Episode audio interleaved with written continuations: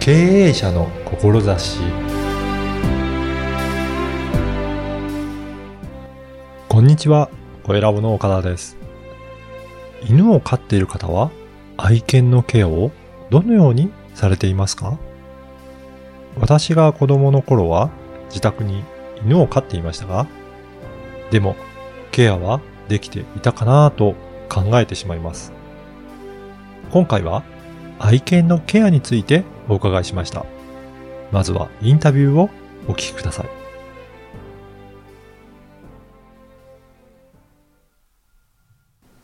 今回はラボドッグ、ドッグケアリストの遠藤恵子さんにお話を伺いたいと思います。遠藤さんよろしくお願いします。よろしくお願いいたします。あの、ドッグケアリストというのは、はいどんなことをしているのか、まずそのあたりからお伺いしてもいいですかね。はい。うんえっ、と、ドッグケアリストは自称なんですけれども、おーあの、名前がなかったので、ああ、あこういうしことをやる職業というか、はい、そういう専門家いなかったんですかそうなんです。へえ、もともと私はトリマーで、うん。その後ちょっと一時的に離れて、その後トレーナーのライセンスを取ったんですけれども、はい。トリマーはトリマーっていう名前があって、トレーナーさんはトレーナーとあるんですけうど、ん私はその両者を掛け合わせて、ちょっと新しいことをやっているので、へえ。名前がなかったので自称、ドッグケアリストと。ちなみにそのトリマーっていうのはどのあたりのことをさされる方なんですかトリマーさんっていうのは、うんまあ今グルーマーさんっていう方も多いんですけど、えっと、主に愛犬さんのシャンプー、爪切り、ブラッシング、うん。うんカット全般を行っています。じゃあ愛犬を、まあ、綺麗にしてあげるっていうところなんですね。はい、そうです。その、もう一つのトレーナーさんですかね。はいはどんな役割をされるんですかね。トレーナーさんはですね、あの、例えばお家でワンちゃんが吠えてしまって困るとか、いたずらが多くて困るとか、はあの、ドッグカフェに行った時静かにしていないとかっていう、あーこう、日々一緒に生活する上でのマナーを学んでいただくためのトレーニングをしているのがトレーナーさんだったりします。そうなんですね。はいじ。ゃあそれ、普通は、それぞれ分かれてることが多いんですかそうですね。へえ。学校もトリマー科かトレーナー科っていうふうに分かれてるので、そうなんですね。はい。で、遠藤さんはそれを一箇所両方でできるようにっていうところを今やられてるんですね。両方、はい、学びまして、はい。で、学んだ結果ですね、あの、トリミングとトレーニングをやっているわけではなく、うん。あの、トリミングサロンで、まあ、ケアが嫌いな子たちがとっても多いんですけれども、その子たちをトリマーさんっていうのはプロの技で補定をして、うん。うんあ、の、時間内に作業を進めるんですけど、嫌な爪切りを嫌じゃないようにトレーニングはできないんですね。あートリミングサロンだとそうなんですね。はい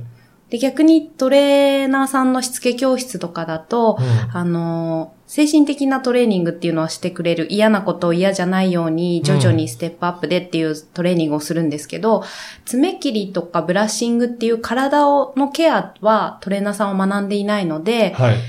爪切りを嫌じゃないようにっていうトレーニングは逆にできない。へーなので、その狭間にいる犬たちが苦手な歯磨き、苦手な爪切りがずっと苦手なままっていう現状があったので、うん。うん。私はトリミングの技術とトレーナーの技術を用いて、犬たちが苦手なケアを苦手じゃなくなるようにしていきたいなと思ってこの仕事を始めました。おー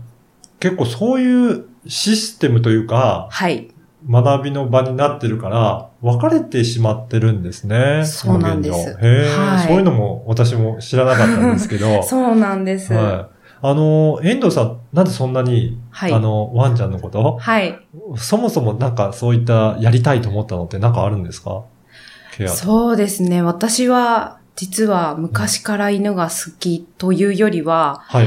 幼稚園生の時に近所の大型犬に噛まれまして、おう大怪我をした記憶があるんですけ ども、はその後、あの、小さい子犬が我が家にやってきましてい。、うん。そこから犬が好きになってしまったんですけど、へで、その子が徐々に私と共に成長するに従ってシニアになっていってうん弱っていった時に、ー自分でお手入れをしてあげたいと思ったのが、あの、きっかけなんですけれどうんも、それ何歳ぐらいの頃なんですかそれがもう中学生ぐらいですあね。あー、はい。は。い。その頃に自分でケアをしたいなっていう思ったのが、やっぱりきっかけで。きっかけです。えーで、はいそこからじゃあ、そういった勉強もし始めたっていうことですかそうですね。そこからなので高校を卒業して、うトリマーの専門学校に入りましてん、、はい。トリミングを学ぶんですが、うん。はい。で、学んぶ、学んで、えっと、トリマーになるんですけれども、はい。実際そのショップで作業するトリマーさんっていうのは、やっぱり噛む子も多いですし、うんうんなのでそんなに綺麗なお仕事ではなくて、犬が好きでその業界に入るんですけど、犬たちがすごく嫌いなこと、嫌なことをしなければいけないっていうところで、はい。ちょっと戦いの日々でして、あそうなんですね。はい。やっぱり思い描いてた理想とはちょっと違った世界がやっぱりそこにはあったんですね。そうなんんです。結結構そういうトリマーさん多いです。ああ、じゃあ好きでやろうと思ったんだけど、はい。ちょっと現状を見ると、はい。なかなかなか厳しいなっていうところあるんですね。そうなんです。へえで、今は、じゃあそこから、はえいっ、と、両方、えー、トリマーさんとう、んあとトレーナーさんの両方の技術を学んでいって、はい。じゃあ今どういった取り組みをされてるんですかねえっと、今はですね、あの、私がそのトリマーとトレーナーを学んだ結果、うん。出した答えが、うん愛犬さんの心と体の健康を守れるのはうん、飼い主様しかいないという結論に至りまして、現在は飼い主様向けのうん。愛犬ケアレッスンを行っております。うーん。やっぱり、そういう専門のところにお任せするのって、やっぱり限界があるっていうふうに感じるんですかね。そうですね。やっぱりトリミングサロンっていうのはプロのトリマーが施術を行っているので、えっと、多少嫌がってもうん。時間内に仕上げるっていうのがプロなので、うん、仕上がって帰っては来るんですけれども、はい。シニアになって、例えば寝たきり、おむつ、例えば病気で怪我をして、うんサロンに行けないなんていう場合、あの、飼い主様がケアをすることになりますし、寝たきりになってしまうとトリミングサロンでも受付してもらえないのが現状なのうでん、はい。そうするとやっぱりその時に初めて爪を切ろうと思っても切れなかったり、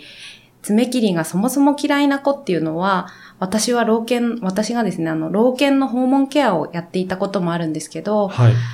サロンで受け入れてもらえないので、ご自宅にお邪魔をしてケアをした、しようと思うんですけど、割り勘の音に驚いて、うん。できなかったり、爪切りが嫌すぎてですね、興奮して暴れてしまったりなんていう現状があったので、やっぱり若いうちから飼い主様うがん愛犬のケア、全身くまなく触れるっていうことがとっても大事だなと思いまして、うんやっておりますね。やっぱりそういうふうに、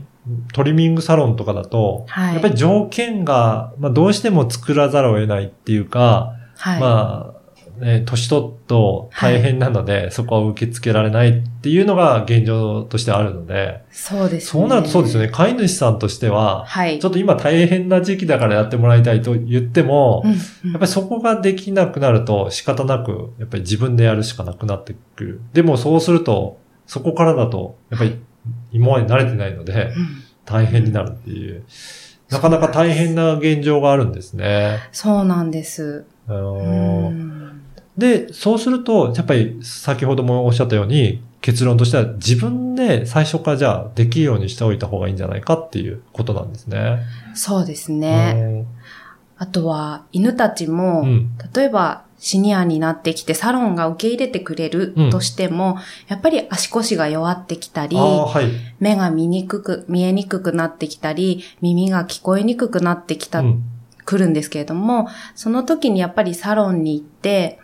耳が聞こえないのにいきなり触られてストレスを受けるですとか、足腰が弱って関節炎も起きているのに、爪切りをするときって後ろ手にこう組まれて、はい補定をされて爪切りとかをするんですけうど、足腰に負担がかかるうん。ので、やっぱり飼い主様ができて、今日は前足だけの爪を切るよとか、一日に全部爪切りもシャンプーもカットも終わらせるのではなく、はい。日々少しずつやってあげれば、ー愛犬さんたちの負担も減らせるかなと思っております。そうですよね。だからやっぱりその子の体調にもよったりとかして、だからそこを飼い主さん自身がいろいろできるようになれば、そうなんです。本当はい。一番幸せなことかもしれないですね。はい。うん。だとすると、じゃあ飼い主さんができるようにいろいろ教えられてるっていうことですかね。そうですね。うん。あもう爪切りが怖くて切れないっていう飼い主様が多いんですけど、あそれはこう、いきなり切ろうとしてるからであって、はい。歯磨きやがってできないっていう飼い主様も多いんですけど、うん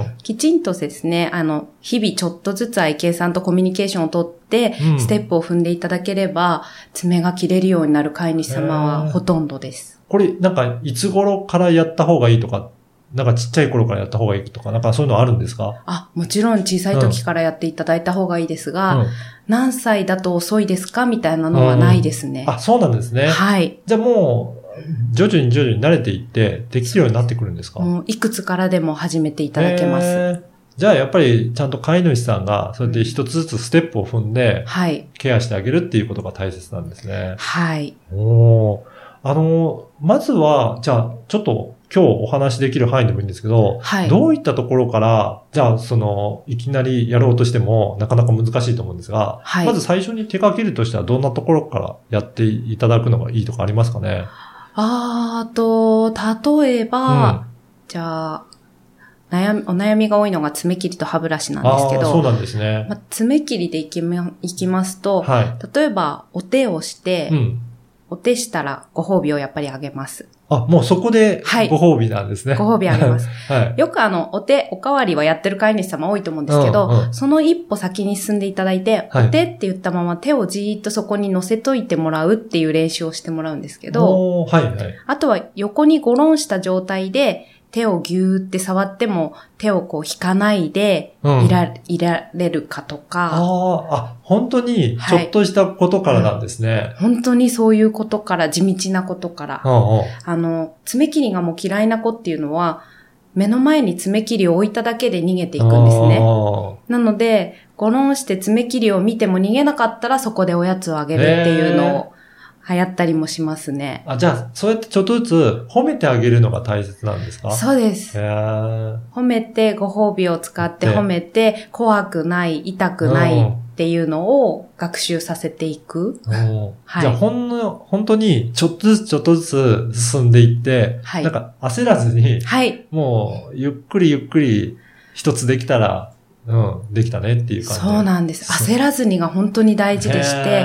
で毎日本当にちょっとずつなので、て、うん。トレーナーでもトリマーでもなく、飼い主様しかできないんですね。あー確かに。月1回のサロンではできないんです、やっぱりうん。やっぱりそういうところに行くと、本当にもうしっかりと、はい。怪我させないように、はい。ガッチリ掴んでっていう、やっぱりそういう風になっちゃうんですね。そうなんですあよー。時間勝負だったりもするので。はい。そうあだとのーそうですね。やっぱりそういう風に感じで、飼い主さんが、やっぱりきっちりや、やれるようになると、あの、愛犬にとってもすごく幸せなことになるっていうことなんですね。はい。はい。うんあのーぜひ、良ければ、はい。どういったところからその、なんか、レッスンとか受けられるのとか、あはれいば、ご紹介もしていただきたいんですけど。あ、ありがとうございます。えっと、レッスンはですうね、ん。あの、インスタグラムですとはか、LINE アットからはい。メッセージいただければお気軽になんですけれども、はいまずはあの、セミナーを、セミナーですかもろもろ、はい、はい行っておりまして、はい。えっと、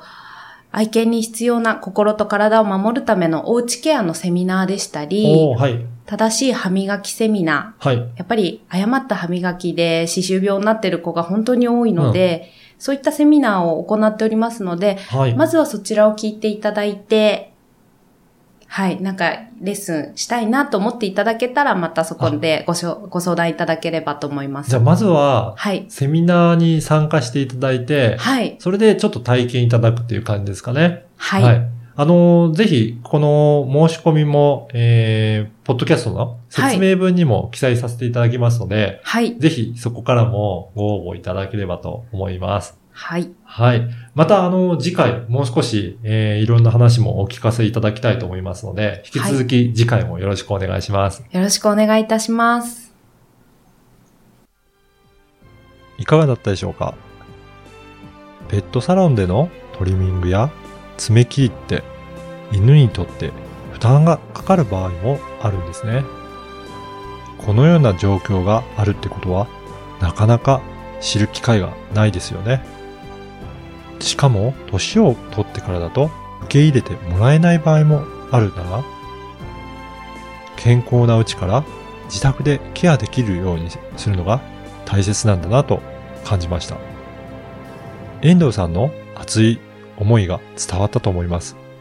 愛犬を飼っている方は、ぜひお問い合わせしてみてください。次回も引き続き遠藤さんにお伺いいたします。ではまた次回。